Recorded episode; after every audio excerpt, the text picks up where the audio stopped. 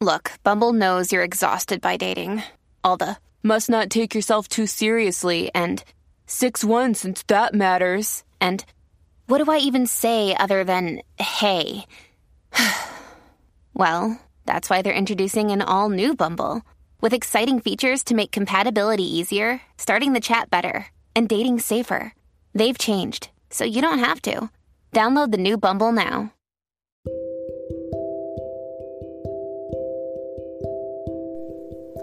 Hi, guys. Welcome back to the podcast. And if you're new here, welcome to the podcast for the first time. I appreciate you coming in, and I hope everyone's having a great night. It is Thursday night, and it is in July, and it is very hot down here in the South. Alabama is so hot. And um, if you're up in the north um, and it is cool where you're at, you are so very lucky right now. Yeah. But um, anyway, I'm to start with this with um, first of all, if you're in any type of trouble in any way, please hang this podcast up. Please don't listen. Dial 911 if you're in any type of immediate danger. And um, also, I'd like to start with um, giving you the National Domestic Violence Hotline number. I try to do that at every in every single podcast. When I first started the podcast, uh, I wasn't very savvy. uh, I don't really think I'm mm, a pro and real savvy now, but I know a little bit more now than I did. But here is the hotline number. It is uh, 1 800 799 7233. The National Domestic Violence Hotline number is 1 800 799 7233. Alrighty. Um, tonight I wanted to talk about uh, surviving and getting, getting kind of like getting through the pain. And that was the very first part. The reason I'm making this podcast tonight is because that was my very first podcast was getting through the pain. And I don't believe that I really touched base like I should have because it was my, like I said, it was my very first podcast. I was very new to this. I really didn't know exactly how to articulate what I really wanted to say to all of you and to the listeners. Um, but I do want to talk about it tonight. And um, what happened for me is, is whenever I got out of the abusive relationship, see, I started an abusive relationship whenever I was 17 years old and I got pregnant at 17 and had a baby. And at 18 years old, a month after I had my daughter, um, well, it wasn't exactly a month, but I would say three months after I had my little girl, I got married to my abuser.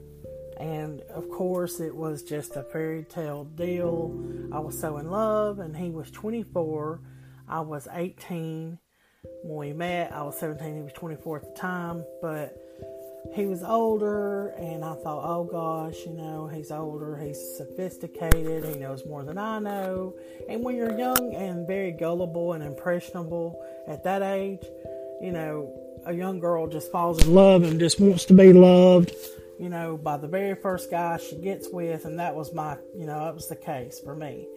And so after um, I dealt with that abusive relationship that lasted almost four years and almost cost me death, I I was like numb after leaving because I had I had escaped the day that I left him. I didn't just leave; it was an escape.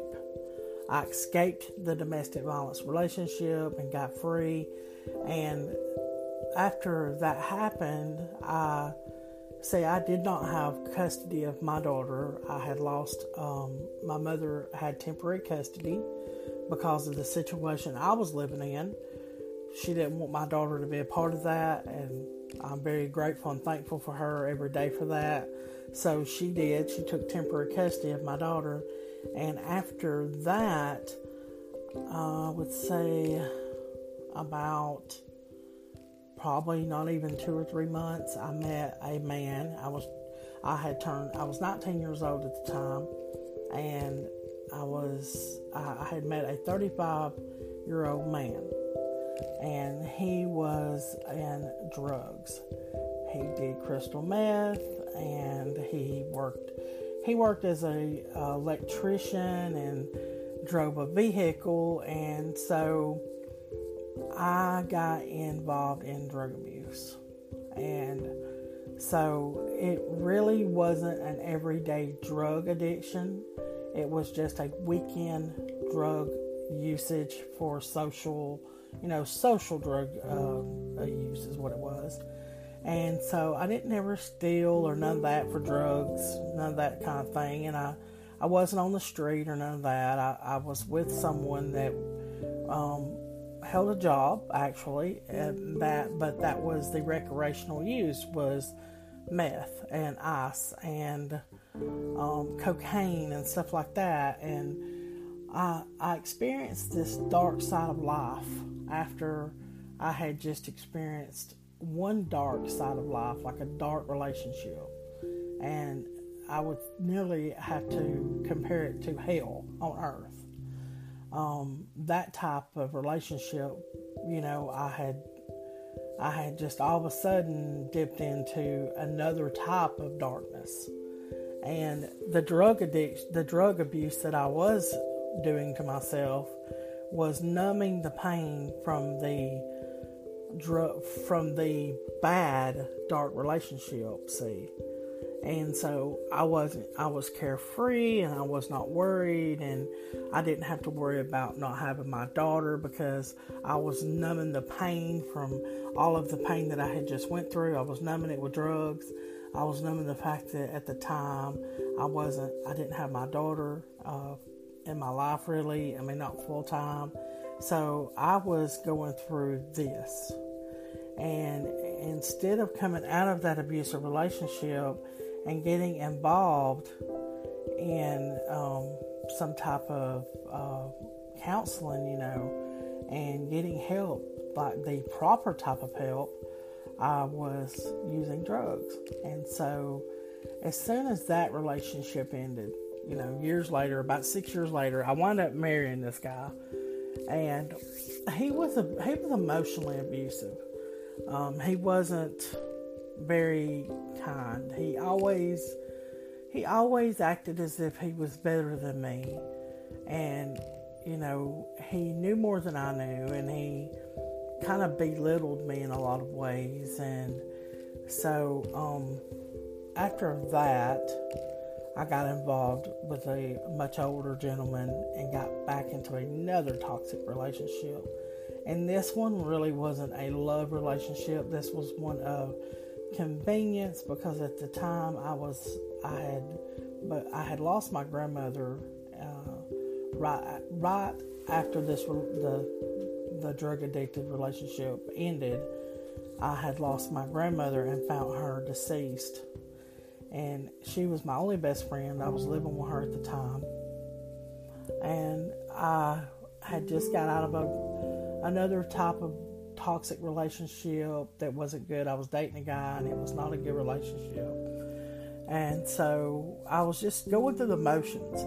So during the time I come out of the first real bad abusive relationship, I had got involved in another abusive relationship that um, I had an eating disorder and I was addicted, you know, doing drugs and doing the wrong things, and then got into the third real bad toxic relationship. Well, I dated a toxic uh, relationship that was toxic, and then I got involved in another toxic relationship. So, and and during that time, I, I was I was homeless at the time before I got with the third one that I married, and so I had went through so many turmoils.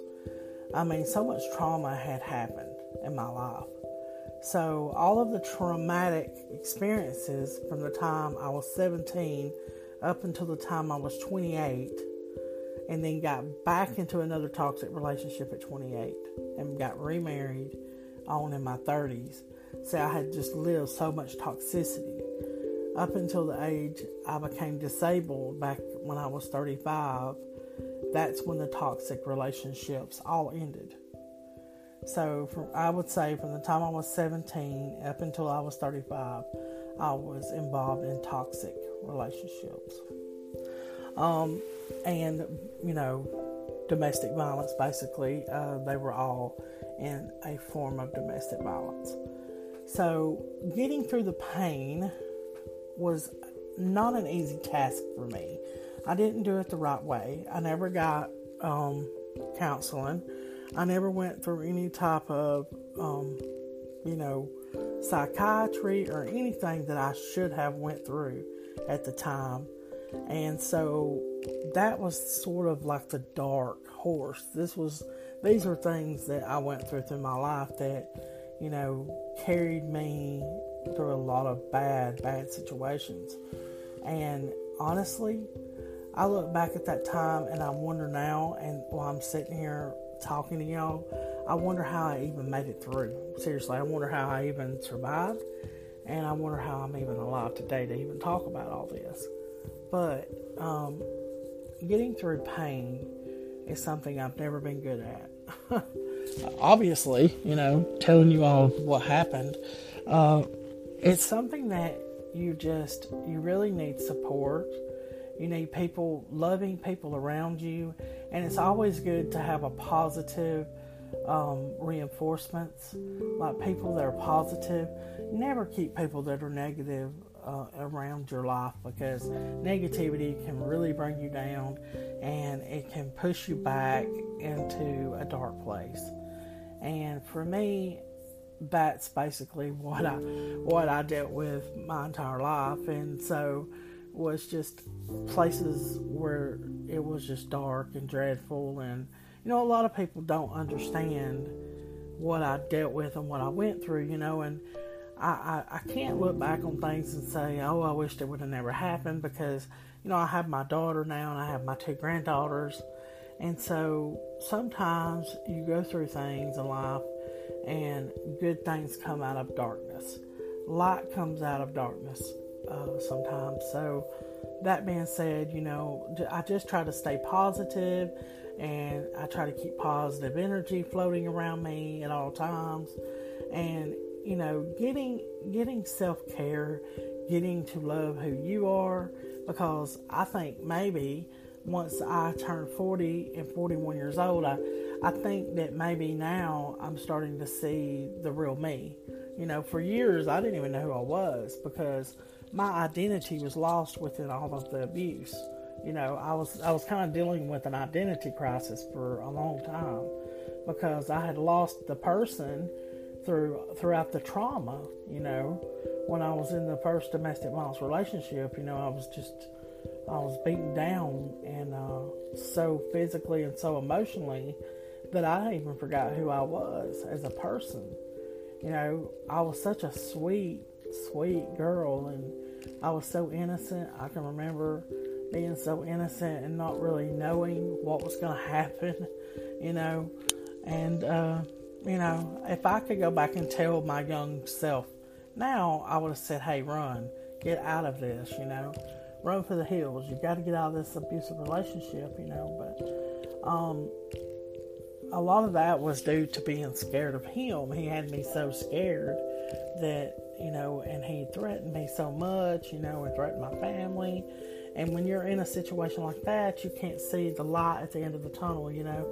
So, but getting through the pain is not not an easy thing to do, and still to this day, you know, I do suffer from PTSD, and it's a work in progress. You know, some days are better than others. Sometimes I struggle, and but I always try to keep a positive with thinking about things. I try to keep, uh, you know, of course I'm a Christian and I believe in God and I believe in you know stuff like that and sometimes, you know, I just have to give my problems to my Savior and I pray about things, you know, and that keeps me grounded and that keeps my, you know, the pain from not not coming at me, you know. I, have I've let go of a lot of pain, and forgiveness is a big thing, you know.